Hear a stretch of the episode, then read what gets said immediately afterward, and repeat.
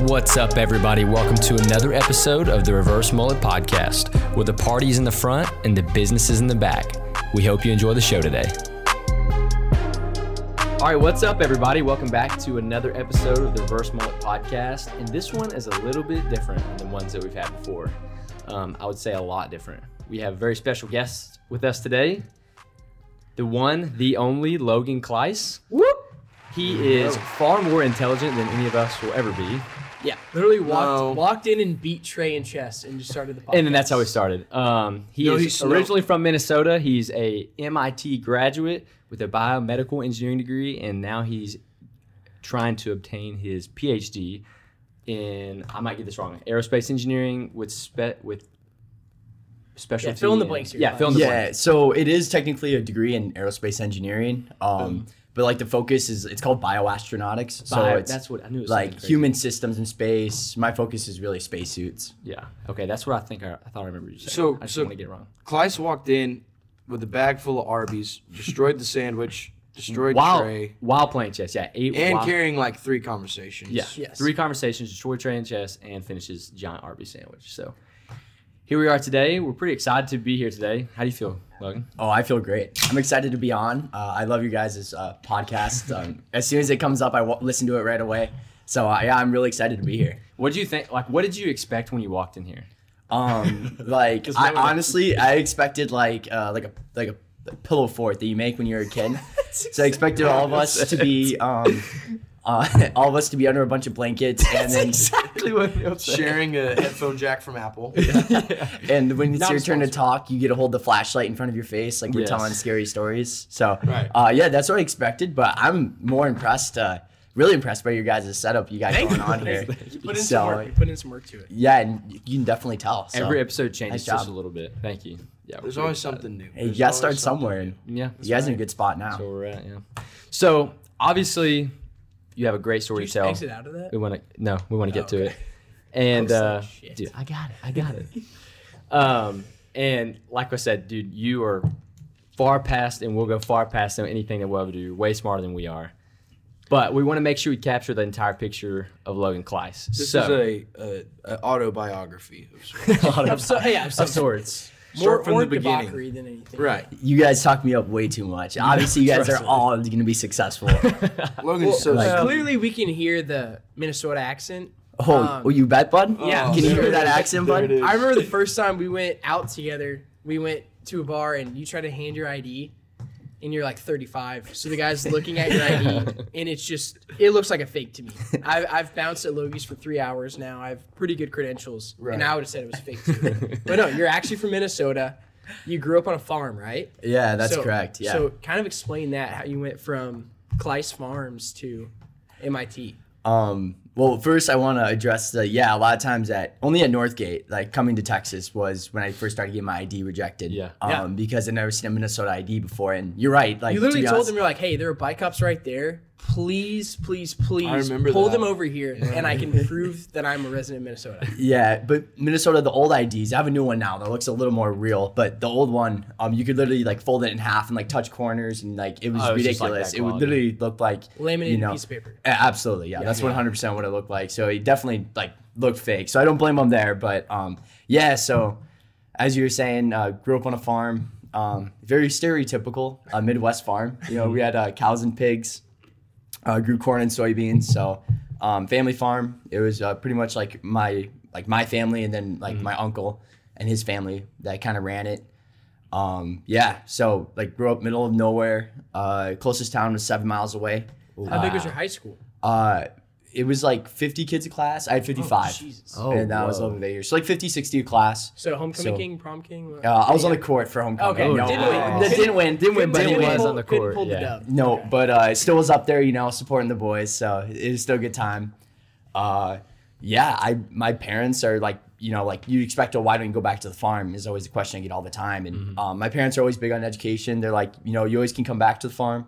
Um, you should go out, you know, do what you love. Like, especially my mom, she was super big on like making sure I got a good education. Did they have so did they have education? So they choose farming, or was that just kind of something they fell into? Um, so like my so my dad, he grew up. So we live like where he grew up. Yeah. So um, like he like went, he got a degree in like agronomy, and then he came back and farmed. He From was where? uh, South Dakota State University. Ooh. Oh, I've heard of it. Yeah. Yeah, Wait. SDSU, the Jackrabbits. Wait, how, aren't they like gods in D two football? I'm pretty sure Oh no, pretty it's uh, That's North Dakota State. Oh, no, North Dakota State. No, but they're just as like they're like right underneath North oh, Dakota are they State. green and yellow? Uh, No, that's no, North, that's, North with Dakota Car- State. that's Carson Ah. Wentz. They have a new guy That's what going. I was thinking. North. Dakota. They have a new guy going first on like Trey Lance, I believe his name is. Yeah, I yeah. have no So idea. that's the little brother of North Dakota State University. Yeah, kind of, as Okay. far as football goes, definitely like definitely like little brother. Like they are always do like super well and um like that division, but they always seem to like just be right under North Dakota State. So Right. like they're always right there. So that's actually where my parents met. So my mom grew up in um, You betcha. oh, you bet, bud. I my mom grew up in eastern South Dakota, so um, she grew up on a farm as well. So both my grandparents were farmers, and then so she just like I don't know they met one time by chance on that like on campus, and then next thing you know they're married and they moved back to the farm on in Minnesota. So um, yeah, so like farmers growing up, um, they told me just keep you know pursuing after like good education and really like my the whole time I thought like I was just gonna go to the University of Minnesota. Right. Um, my brother went there. Um, my brother went there for uh, his undergrad, and so it, you know, good school. Uh, I knew I wanted wanted Wait, to the, do the doctor brother, the doctor brother. Yeah, Yeah, yeah, Austin. Yeah, he's the hot older doctor brother. yeah, exactly. Hot, cooler. Dr. Kluis. Uh, yeah, Doctor. Well, he's also gonna be Dr. Kluis. Right, I'm not. Two. I'm not But yet. not though, yet. But, yeah. Not yet. but is he like a practicing doctor? Yeah, so he has like his MD. Like he's doing his surgical residency in Dallas right now. Wow. So he's just doing general surgery, and I think he wants to focus in either like hearts or lungs or something like that. But Wow. So other than like, I want to get to the MIT stuff because that's yo. super important. But I think growing like farm life growing up is a lot different than I think most people who obviously don't have that life is. So what what was that like? And then transitioning into the MIT thing, you know what I mean? that Um, kind of life. yeah, so um, I guess like it was like my summers were spent like helping my dad like on the farm. I didn't get a, like a part time job anywhere else. It was just like helping out my dad. So you're just getting super strong. Yeah, like working out a lot. you know, eating a lot of corn. Yeah, li- lifting weights, eating corn. Yeah, plenty of beef, plenty of pork. You know, uh, meat was never in short supply on the farm, so that was always nice. Y'all are vegan though, right? yeah, yeah, yeah. The the, the, the vegan beef producers. you know, soybean, a, right? a rare breed. Yeah. So yeah, soybean, right? So anytime, like, I'm very big on you know make sure you eat your meat, but you know if you're Yeah. eating soy, you know I can't complain too much because you're still supporting the farm. Yeah. So, um, yeah. So, yeah, it was definitely interesting. Um, like coming from the farm, like and then going to like somewhere like Boston, where everything like it's a huge city, uh, lot going on. You know, like skyscrapers everywhere. You know, you can't see like the horizon. It, it was like it was definitely a different feeling. Um, one thing that helped with that, like kind of jumping into being there, um, was that my roommate was from Iowa. He was from Cedar Rapids, Iowa. So it helped like having someone who also because like all of Iowa's rural, pretty Right, much. Like, something there's no there's no like city in Iowa really. Right. Is he so- also on the football team? yeah, he was also on the football team. Yeah, so I guess. So yeah, subtle flex right there. We forgot to. Not only did he go to MIT, he played D1 football. No, that's D- D3. It's That's D three. D3. It's D three. Oh, is it? Yeah, But it's you- also I mean, MIT. They don't know You- the you were- difference. but- it's fine. How did you get noticed in? Were you noticed in high school football? Was it a walk-on situation? How did So that? it's actually super interesting because as I was saying, um, with and I have to tell my roommate's story too because his was even his was even better his story. But um, so I was just considering I was just gonna go to University of Minnesota. That's where my brothers like went. Like I'm gonna go, and then all of a sudden like you know I was doing well on the football like on the football team. Um, you know, it's like we were like small team, so I got to play a lot my junior year, like sophomore year, junior year, senior year. Um, but anyway, like I do well. I had took my like um, ACT. Uh, I did well. I actually ended up like I'm sure they sent a bunch of them out, but like like Harvard sent a letter to like my like guidance counselor at my school asking Right. for like my like grades and my ACT scores and stuff like that. Mm-hmm. And so also, not good enough to get into Harvard. Yeah. just had to play at MIT. yeah. so so they like they like sent this letter out and like oh like you know like that's when I first realized like oh I could apply to maybe some of these like you know higher level schools like Ivy League schools stuff like that. So I like I'm like okay I should maybe consider this like and they have a football camp out there. And, Wait, like, so that was the first time that you realized like that's kind of where you like, Yeah. wanted to have that So, opportunity so or take watching, the chance? You're just watching Eric Weddle highlight tapes over and over in your in, Ray your, in your Lewis. home. No, Eric Weddle's a white DB. Right. Okay. But Just okay, but Kluis. still, Yeah. he's a defensive guy. So the yeah, so I'm no so like I'm getting all these like random like like D three offers in Minnesota and stuff. I'm like I don't want to go and play football in college, you know. That that was never like crossed my mind. Yeah. Yeah. And then I get this letter. I'm like, okay, well maybe this is an excuse to go check some of these places out. Right. So like while I'm, while I'm out there, my parents are like, oh, you should maybe check out some other schools. So I literally like go on to the computer at home and I just Google like I didn't want to do engineering, so I just Google best engineering school in the world. Oh I know this is like Meanwhile, Top me, 25 engineering. Yeah, Nope. me- meanwhile, Class ones at me down and Neil are looking up like best bang for buck school in Texas that's in the SEC. Oh, A&M, cool. I can go apply to A&M. Yeah, I thought I went over the moon getting in, and I halfway Oh, got me in. too. I went to Blinn team, and Oh, it's fine. well, I I'm didn't still know. here. You went to Blundergarden? Yeah. Good for you, man. Look at you now. Hey, I'm here. Garden. here. I've never heard that one before. Oh yeah. Oh yeah. Uh, so yeah, so like MIT was up there, and I'm like, oh, like that's right next to because I was gonna go to a Harvard football camp, you know, like Yeah. like just show off my Yeah, skills, or Ryan- d- attempt to, and Ryan um. Yeah, exactly. Yeah, yeah. You know, the, like the D- DB version. And so like that, and then we decided to do one more. And at the time, I was debating between like mechanical, aerospace, or biomedical engineering. And so I also decided I was gonna go check out like Johns Hopkins um, and their program there. So me and my dad went on a little road trip, uh, flew out to Boston. Uh, did the Harvard football camp. You know, walked around, checked stuff out at Harvard. Uh, super cool campus, like very historic, like really cool. And then um, Harvard camp, um, did a tour there.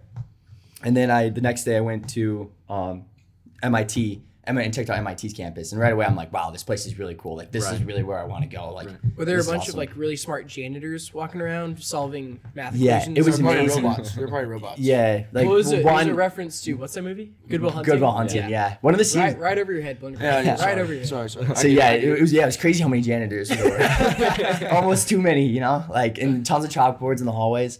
But uh, yeah, so like went to there. So actually, and I got to meet the head football coach for the MIT football team at the Harvard camp. Like he was there, so I got to introduce myself to him, shook his hand, um, told me when I get to campus, uh, go talk to um, Coach Bubna, who's now the head football coach right now um, at MIT. And so then I went to when I checked out campus, I went in, you know, talked to Bubna, got to talk to him for a little bit, you know, and like he gave- gave me the whole spiel he gives every recruit, Yeah, right? I'm sure he does this Right. Right. Right. all the time. And then like get like with like getting into MIT, like and then also trying to play football is a little bit of a black box of how MIT um, helps you. It's I've heard everything from a range of like like it does nothing to like like the the coaches will like rank players and it's like they like the chance of getting in if you're like a top 10 player is like 25% or if you're Like twenty five percent on top of your academics, or twenty percent just even. yeah, just like even. But it's it's a kind of black box. We have no wow. idea. It might just be like a letter of recommendation. Yeah. like Right, the right, idea of like if you spend enough time that you could play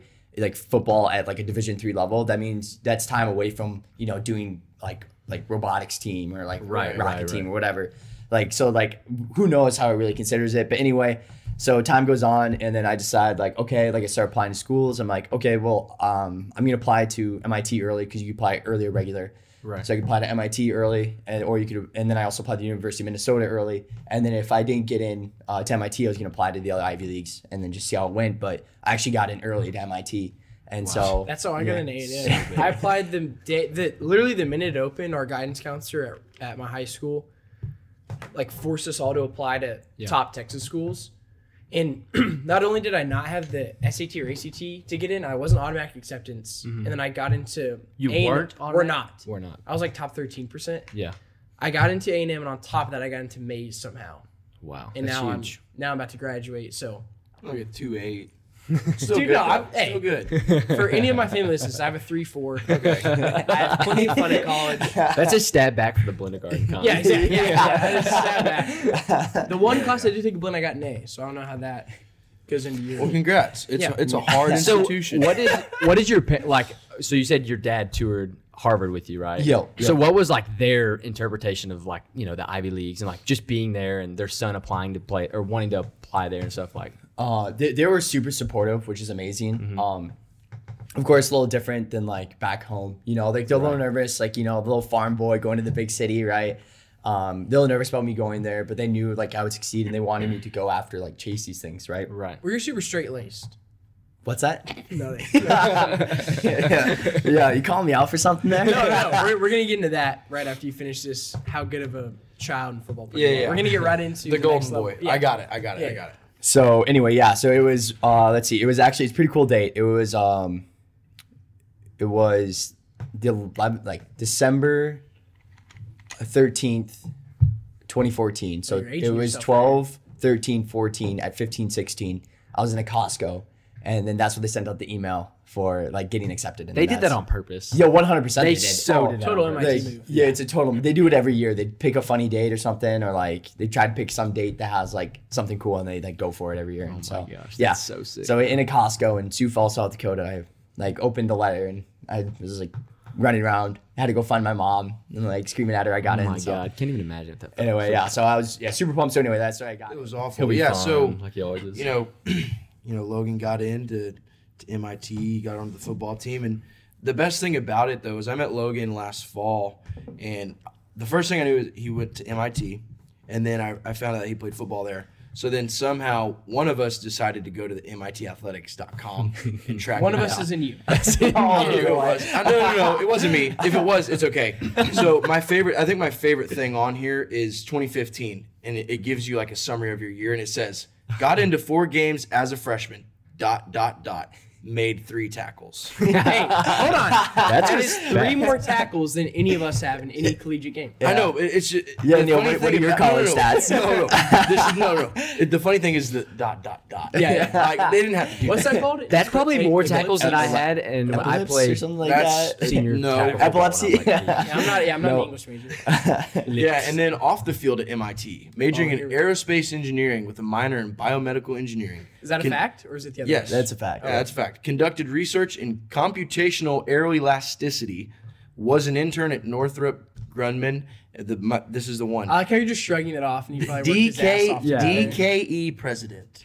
Ooh, Delta wait, Kappa Epsilon. Will you explain that? Fraternity Class? president. should Class, talk will you about that. please explain that a little bit? Yeah, so uh, I was in a fraternity. Oh my Um, gosh. Not I was only were you fr- in a fr- fraternity. so MIT fraternity, but you gotta remember, like, there's a difference between like, um, like S- South SEC fraternities and then like an MIT fraternity, right? Yeah. So yeah, gotta, you gotta remember there's a difference. Um, but you know, also like being on the football team, like, like my senior year, uh, in the fraternity of the 49 guys that were in the fraternity, 48 played football or had played football at some point wow. in their career. So it's pretty much like a fraternity of like football guys, Yeah. Yeah. essentially. So But you were in Boston from Minnesota, from a small farm town. You go there, football player, biomedical engineer, and on top of that, you're like, you know what? I want to rush this frat and then become the president. So talk to us a little bit about whatever you can talk about on a podcast, the debauchery. How did you do the, that? The house, I don't like talk to us about the house you lived in, like being down, because now you're in College Station, a lot different. a lot different, right? A lot different. But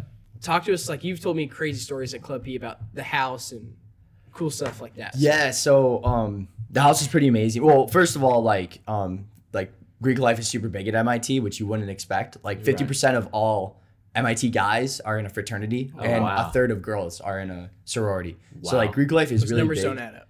What? yeah, they do.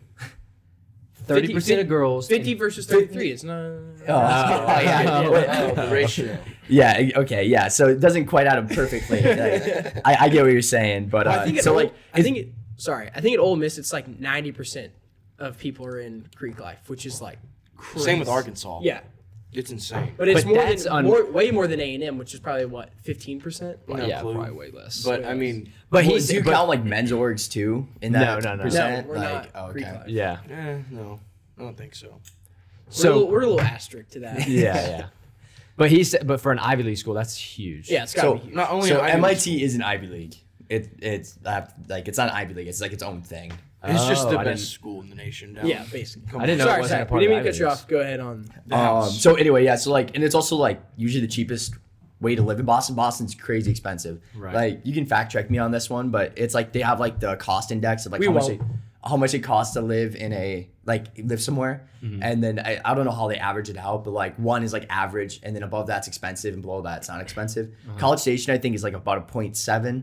So you know it's a bit cheaper than that like national average, and I think Boston's in like the twos. Oh, so it's like crazy expensive.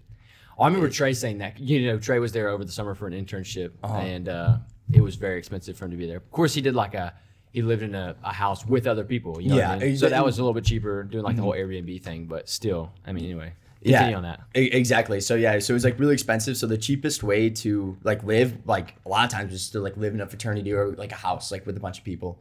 So uh, yeah, so like we we showed up. You know, you show up early for like um, fall camp, and you're like there for a couple of weeks early.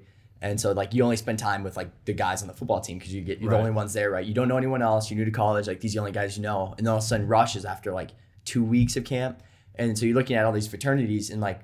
Of course, you want to go to the one where you already know everybody. Yeah, I mean, right? right, like you're already right, like good friends with them. You've been spending, you know, like all waking day, like every single second with them, right? And so Yeah. like it's like pretty common for us to like to go, you know, to end up back like with that group. So join the fraternity, bunch of amazing guys. Um, the house is so like MIT's in Cambridge actually, and it's right across the river from Boston, and it's it's split by the Charles River. Oh wow, yeah. So um, way back, I think in like the 30s, um, the alumni, some alumni of MIT Delta Kappa Epsilon, uh, yeah, Del- yeah, the alumni Deke. bought Deke, yeah, Deke. They bought um, a, like a piece of land right on the, the Charles River. Oh wow. Well, MIT was like still pretty small in Cambridge, and MIT ended up growing around the house. So we still own this house. And it's right on the Charles River, and it's like surrounded by um, MIT. But we have just like this that's gorgeous so house on the sick. river. It's like five stories tall.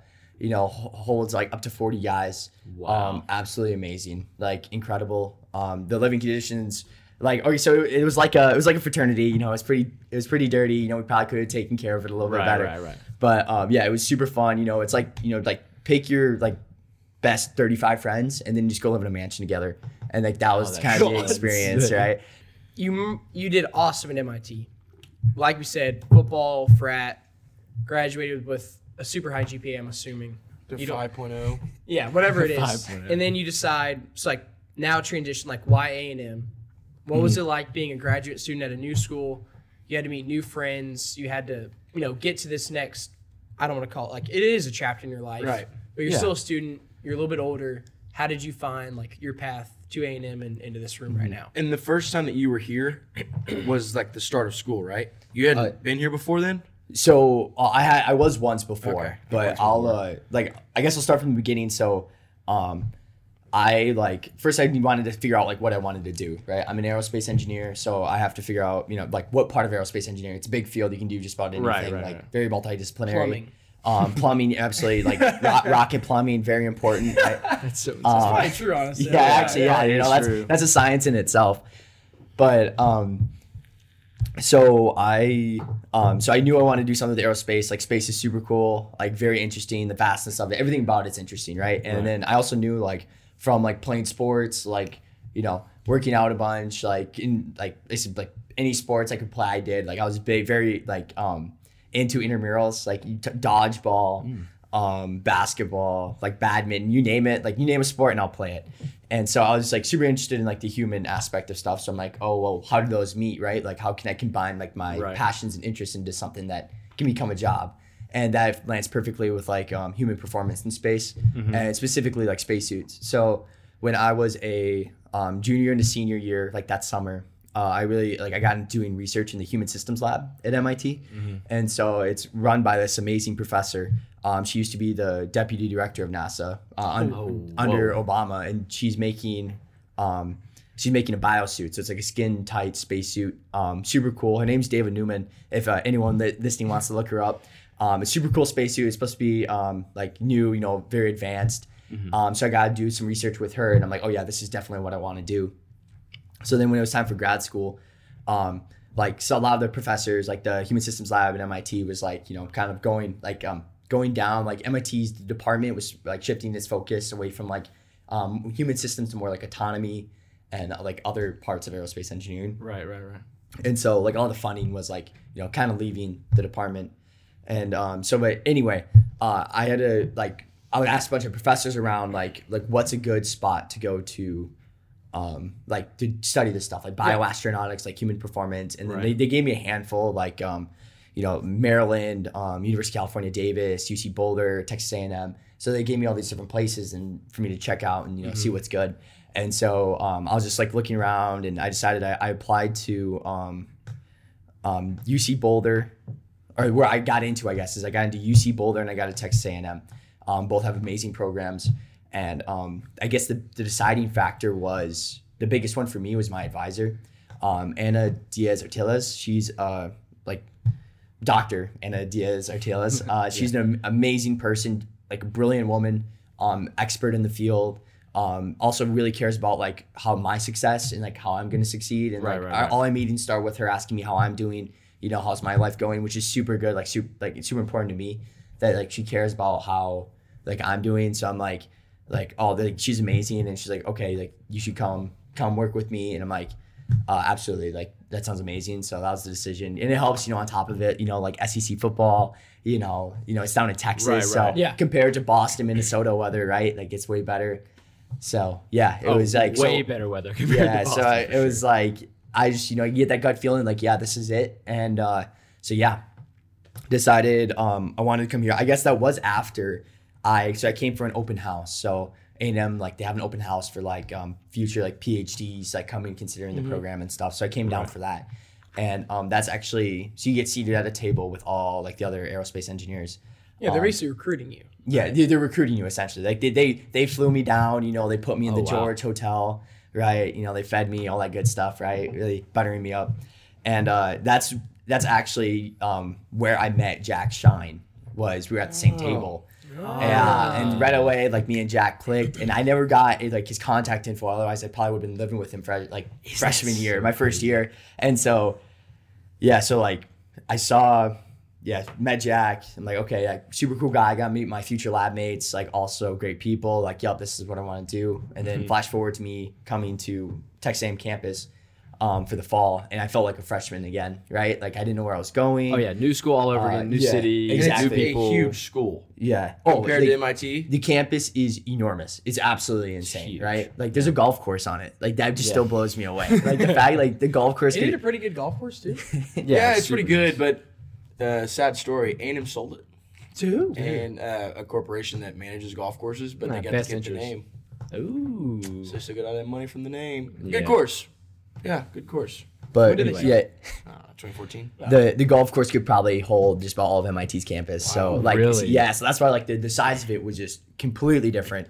So uh, yeah, so even like um, you know when I was like I interviewed for OA right, so I like and then how I found about OA is I went to O'Bannon's for trivia one night and Jack Shine was there again. So then I actually ended up talking to him and then that's when he's like, oh, you should try out for OA. So that's how one thing leads to another Right. and I got into OA. But I remember I had to call him when I was in the student center because I'm like, this place is a maze. Like I couldn't find my way around. Like I didn't know where I was supposed to go. Like so I'm just like I'm huge. calling Jack. I'm like, yo, I have no idea where I'm supposed to be.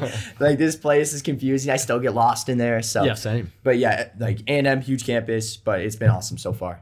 Like really loved it. I honestly can't. I mean, MIT in itself in Boston is already big enough, but coming here, we're the footprint of A and M is just so big. You know what I mean? And Yeah. I mean, like says the name, College Station. That's what it is, right? This whole city is built around the college. So, I mean, I can't even imagine what the difference would be and be like. But for those who don't know, we all four of us are sitting around the table right now. We're all in the same men's org together, um, and that's how we're able to become good friends with one another and um, and um, learn more about each other. So that's what Logan's comment was about uh, Oh, meeting Jack, who was formerly the president of Yeah. our organization. Good stuff. Ran unopposed. He ran unopposed. He did run unopposed, but Um, he still was still barely just gave it to him. Unfortunately. Yeah. Love you, Jack. So Logan, you talked about you know the spacesuit stuff. What does the future look like after you know you, you get your your Mr. Doctor, Mr. Doctor Logan Kluis? What does that look like? Yeah, so I guess pretty much anything with spacesuits. Uh, I'm not too picky. Um, there's like a handful of places that do them, like do them as in like make them, work with them, design them. Um, Right. The big one being, of course, NASA. Um, the leading spot Oh, for it. I've heard of that. Yeah, yeah, NASA Johnson. You might have been there. I don't know. You, might, you, you might know a little bit. Yeah. Um, that's the big one, of course. But then also like um, SpaceX, Boeing, both are making their own um, spacesuits, like IVA suits, so intravehicular um, spacesuits. So those are for like going up, coming down Right, right, into right. space. Um, and then also there's like contractors to uh, NASA as well. So places like um, like ILC Dover, um, like KBR, places like that that also like work or contracted out by like from NASA to like work on this stuff. So like there's like a whole range of places that um, work with spacesuits and like just any of them really. Um, I'm not too picky. Like anywhere I can work with them, perfect. Sounds good. Anybody's gonna be lucky to have Logan Kluis on the team for sure. So, so like, at, so obviously, as NASA acts as like the government entity that controls kind of how we do space f- flight in the United States. Aside from that, what does the future of space flight space flight look like with so many commercial companies? You know, you have Blue Origin, SpaceX, Virgin Virgin Galactic. Well, aren't sorry. they all pretty much contracted though? Yeah, so a lot of these these companies need to be contracted uh, from NASA in order to survive, right? Because if you're going to make a rocket, like you need to do something with it, otherwise you're not going to make any money off of it, right? Right, so, right. Um, so the, only place that's doing that is either like NASA, um, you know, Department of Defense, like place like that that like use them, um, like actually need to use them have a for re- either, right, right. exactly like putting up satellites in space, and no one just like like oh let's just get a rocket quick and launch it, and just, Right, You know, right, like so, like any of those places, but. Yeah, well, Elon He's Musk, right? Yeah, but now he's making money. Like at first, it was just like, oh, let's just see what happens, right? And it's it's nice because, like speaking like speaking of Elon, like it's nice that having um, those contractors, could private companies do this because um, a lot a big part of it is like public perception. Like you know, Right. NASA blows up a rocket, right? That's Big taxpayer deal. money. Right. Like we like that can happen. You know, what I mean, this is our money. Like why are we spending it on rockets? Like when they like just blow up and like what are we doing? Right. Where it's better if like Elon Musk, right? When he was first starting, like he was blowing up rockets. But everyone's like, well, it's his money, you know? Like, right. Yeah, That's the right. If he wants to blow up rockets, he can, right? And so that's why it's nice because they could, you know, push the limits a little bit more. Like as SpaceX, like like as these private companies, they can push the limits until they get to something that NASA's satisfied with, and then they can contract out to them.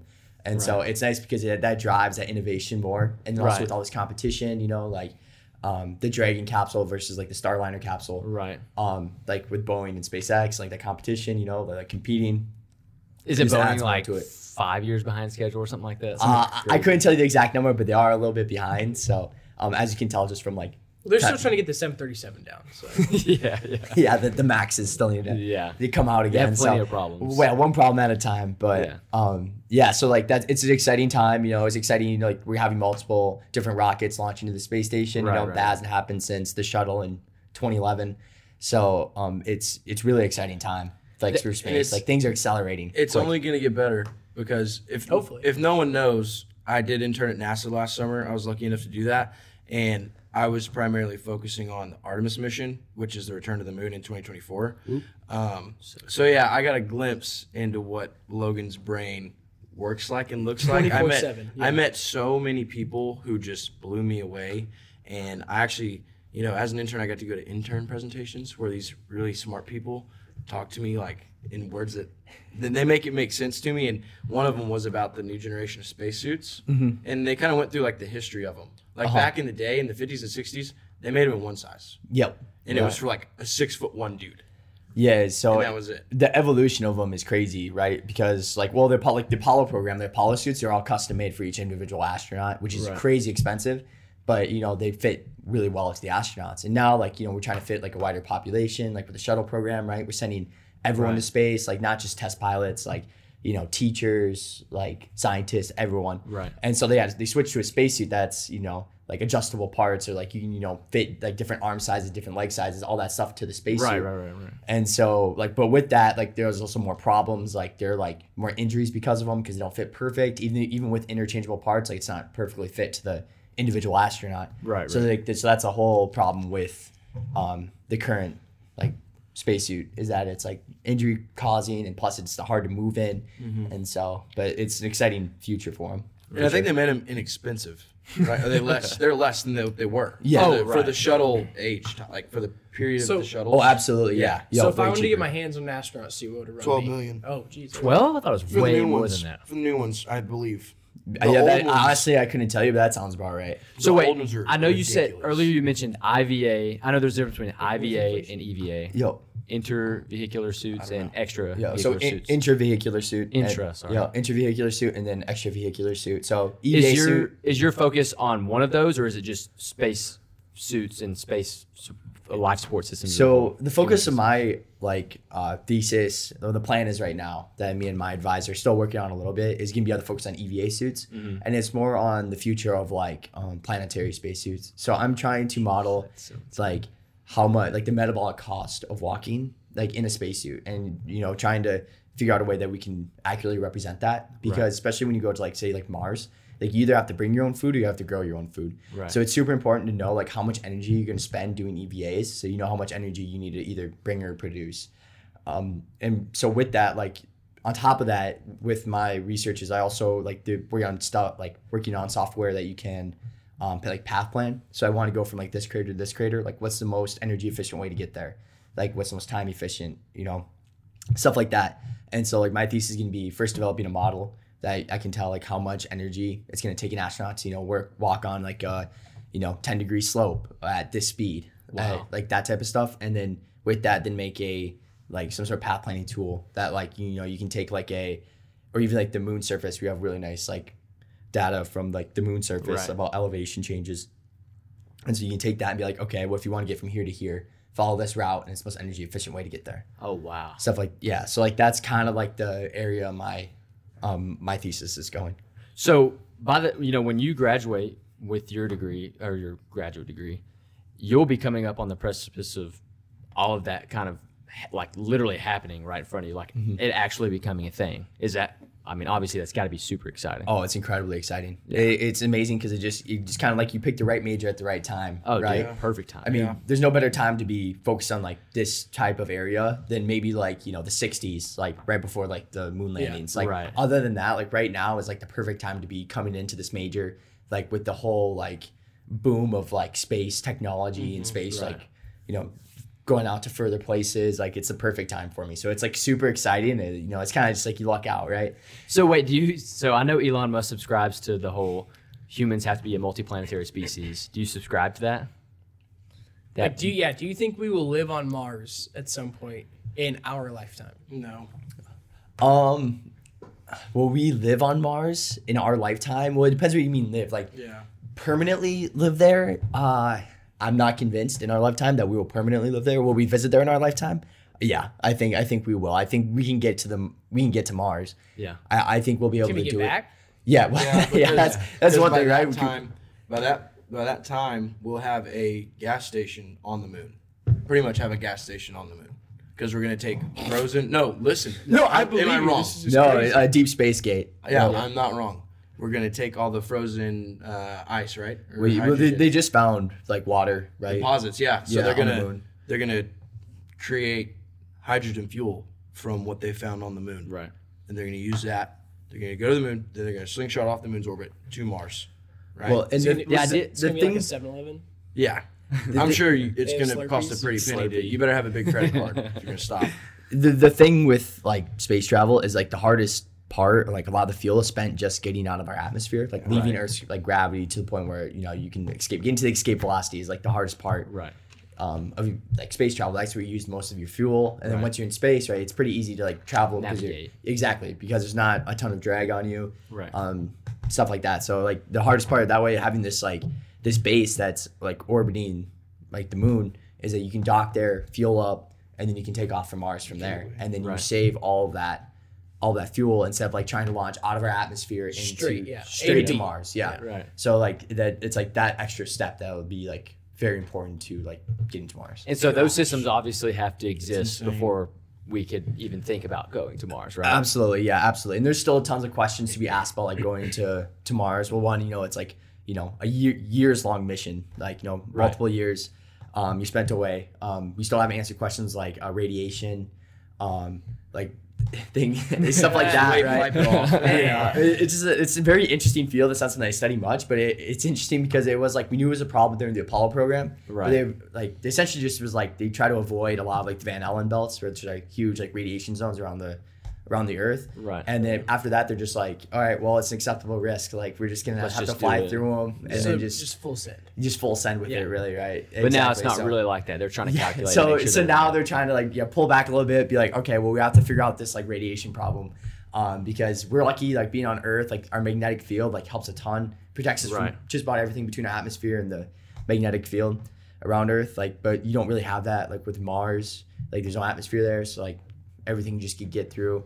And so, oh, there's a very small atmosphere, I should say. Right, like, right, very right. thin atmosphere compared to Earth. So, I think another thing that is a big issue, at least how I see it, is the trip to Mars is what nine months, right? yeah, it depends. Like six to nine months. is, I think is what they put the estimate. Yeah, and then from the moon to the Earth, the delay in radio communications is like a couple of seconds, like 0.2 From or where to two where? seconds from the Earth to the moon. Isn't it like 15 minutes to It's Mars? 20 minutes. That's so insane. So the what? timing, it takes if if I say, "Hey Coop," it would take you 20 minutes if you were around Mars to get that message. So hmm. that's I feel like that's a big issue. Mm-hmm. Yeah, the SOS is not going to be. Yeah, exactly. Like if there's a Exactly, problem, like right. at least like like you guys have seen Apollo 13, right? Right. You know, there's a problem like on the way to the moon, right? They could like just Yeah, whip Tom around Hanks it, is- come back, right? Right. Tom Hanks is stressing. Yeah, you can't, you can't, you can't do. it. It's actually super cool. I got to see James Lovell. He was the captain of that capsule. He talked at MIT, and Yeah. I got to listen to him talk. And listening to him do his story was insane. He's It an A&M grad, right? I have no idea. James Maybe. Lovell? Oh, wait, no, I'm thinking of Jim. Never You mind. think you think about Marcus Luttrell? No, I'm definitely not. definitely not. Gosh. Um, no, I think it's just, Kluis, you keep talking about like it's just crazy to me that you know you wake up, kind of rub your eyes, get into your Zoom, and this is what you're talking about. And me and Dallin jump into a Zoom, and we're talking about like 18 wheelers and how fast we can get them back to Texas. Yeah. Like our supply How we chain moving the is just like- products yeah. on All right, Earth. The box is here, get it to here. And we're like, yeah, we can do this. We can do this. And Kluis is in his Zoom at 8 a.m. talking about Well, tell you what, both are equally as important, right? Because you, Oh. can- you can have these great ideas, but if you can't get the supplies you need to where you need them, like it's Kluis meaningless. is nothing without Dallin and Cooper. thank you. Exactly. That's I what I'm saying. that. right? You guys will make stuff happen. I can just hear and talk about all like the theoretical ideas and stuff, like what we should do, but someone's got to make it happen, right? Wait, so does this mean you want to be an astronaut? Oh, absolutely. Yeah. Like that's the dream. You have to Um, build for it. Yeah, you you build like Tom Cruise. right? he is. Yeah. Oh, Bruce Willis, Armageddon. Ooh, Oh, that's such a good movie. that's a great movie. That's So yeah, astronaut. Yeah, Right. yeah. So that's the dream, of course. Um, uh, some of the best advice I gotten. So my, do you guys have undergraduate academic advisors? yeah. Yeah. Yeah. Okay. Yeah. So uh, we we Not also all of course have them. I was lucky. Mine was actually an astronaut, and he. Uh, I got to talk to him a little bit about you know like selection process stuff like that.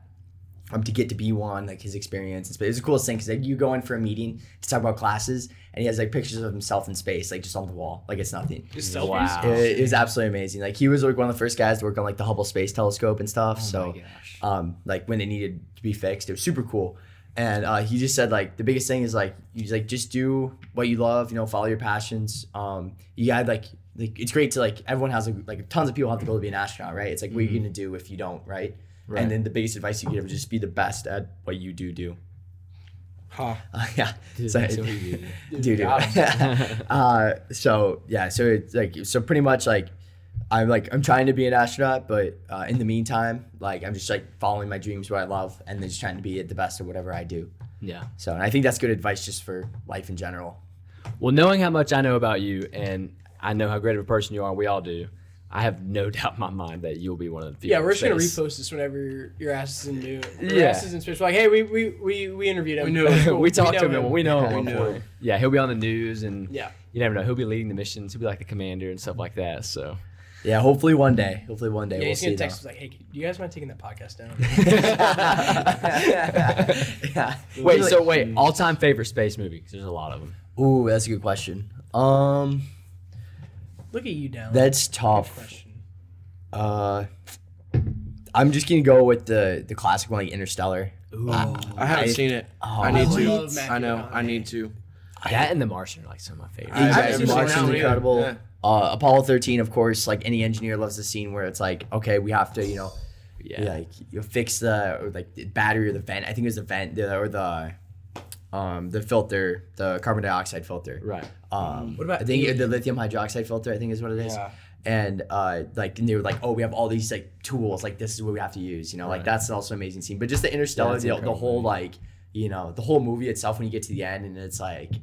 Oh my All gosh, wraps it's crazy! Yeah, yeah. I love and that also movie. like the scientific accuracy of Interstellar is also amazing. Oh, is that what they, 'Cause- they say? Interstellar is really accurate. Yeah. Interstellar is like pretty much as accurate to our uh, knowledge, right? I mean, of course, like what's in the center of a black hole, right? Is- Right, is it a right, bunch of strings you can move to like Right. make dust line up on a by bookshelf? Like maybe not, but uh, but like as far as everything else, like the time dilation. Spoiler alert. Jeez, man. Oh, yeah, spoiler alert, guys. You haven't Sorry. watched it, Like the time dilation around like a black hole is super accurate. Like Mm-hmm. that's like that's super interesting. Um, because you can watch some movies that are just like terrible. Like ah, is it Gravi- Gravity. With, Oh, Gravity. uh, Sandra Bullock. Sandra Bullock. Sandra Bullock. Yeah. Yeah. Like, and Think you're watching John that. Mayer's album. Yeah. Like, Hey, we get copyright striked. Quit Oh, singing. sure. Quit singing. Yeah. John, no. If John Mayer sued us, that'd be awesome. Yeah. Cool. Then you're paying for the lawsuit. Anyway. the, the curse of being like you know an engineer like aerospace engineer is you watch these movies and then you're trying to like like see how accurate they are right, and so then it's Before like you can even enjoy it. yeah exactly which is super dumb like i'm very big on just like just enjoy the movie right and just sit there be entertained but then you watch some stuff you're like oh man that's not accurate right and so I'll never know that. No, I'm so dumb. I'm like, oh my god, that's so cool. Look how they're flying. so but interstellar it was cool because it was like yeah that's like as close to uh like understanding of how we think this stuff works at this point in time Right. yeah, Matthew McConaughey got his aerospace degree from UT.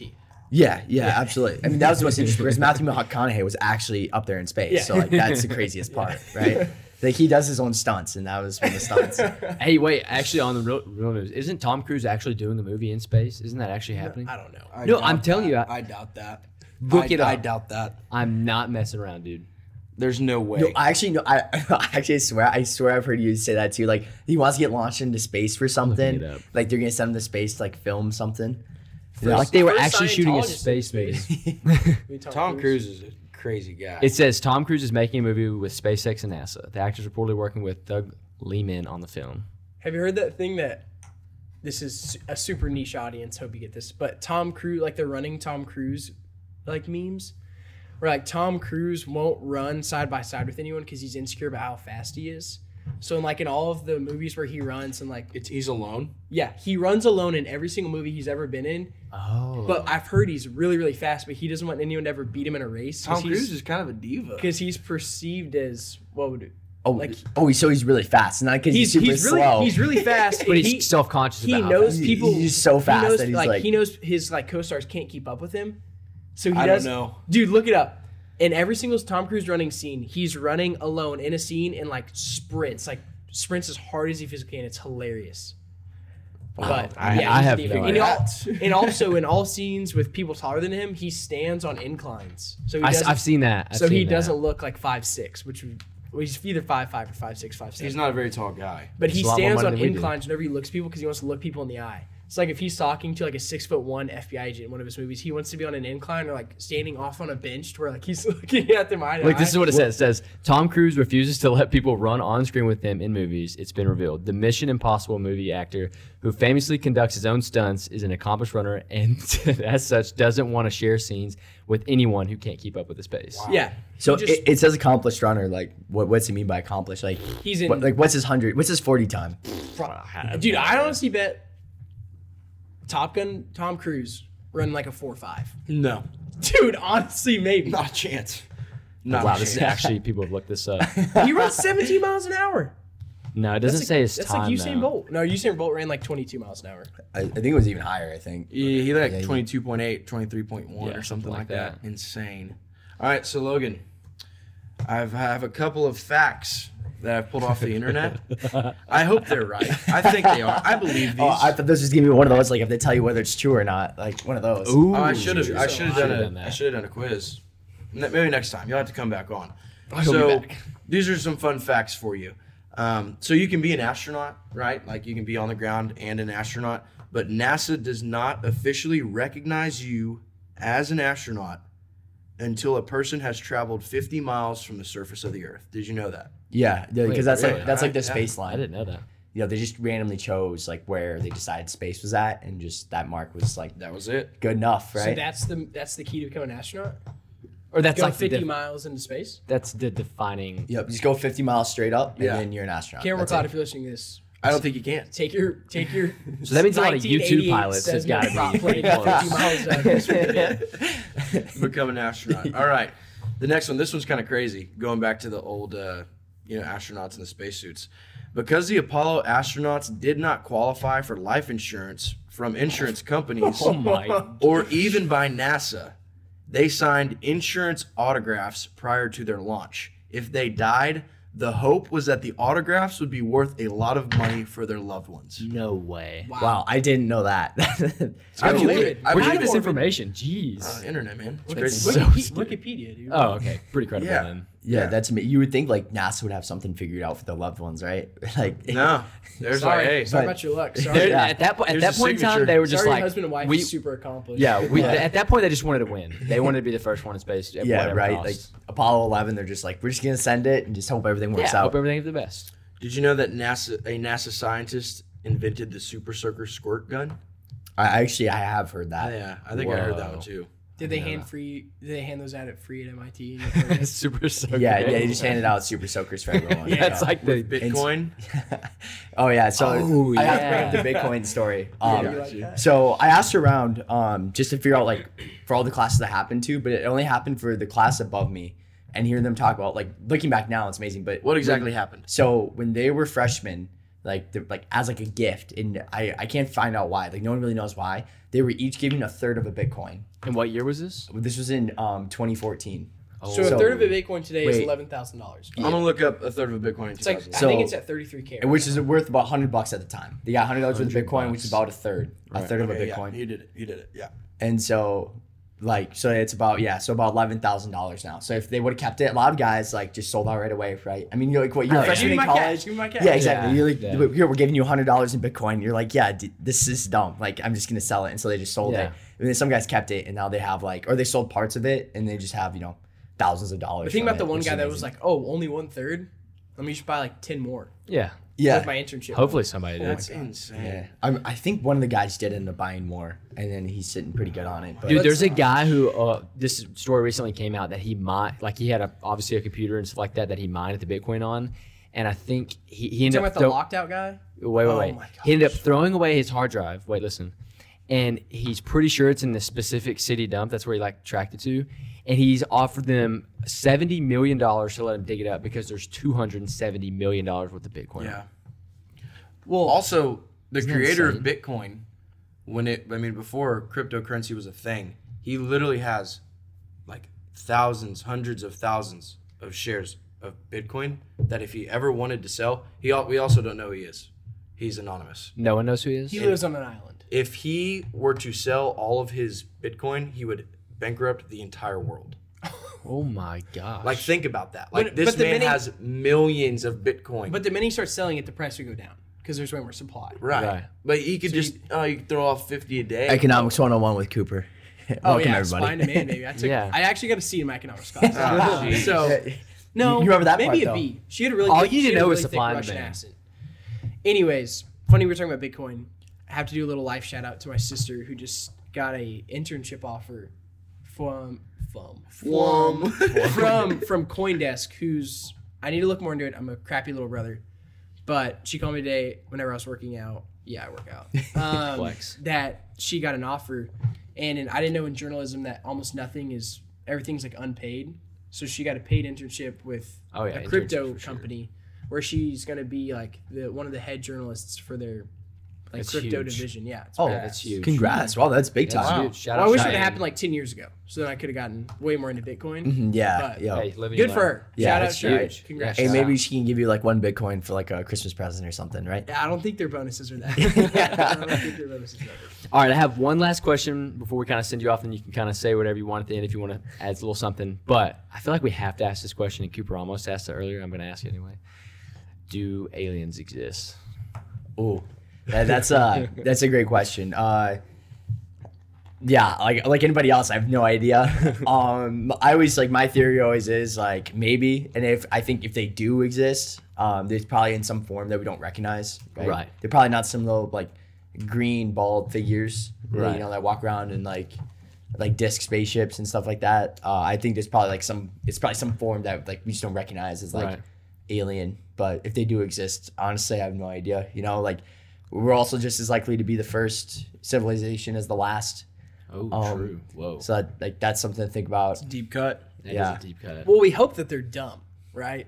Well, Well, be- well, and the thing is, maybe we're the smartest civilization. Hopefully. I doubt that. I doubt that. we have Florida. There's no way. There's no way. Have you heard that thing where you just look up Florida, Yeah, Florida yeah. man, and then the day of your birthday? oh, yeah. yeah. And it's just like, Something insane. yeah.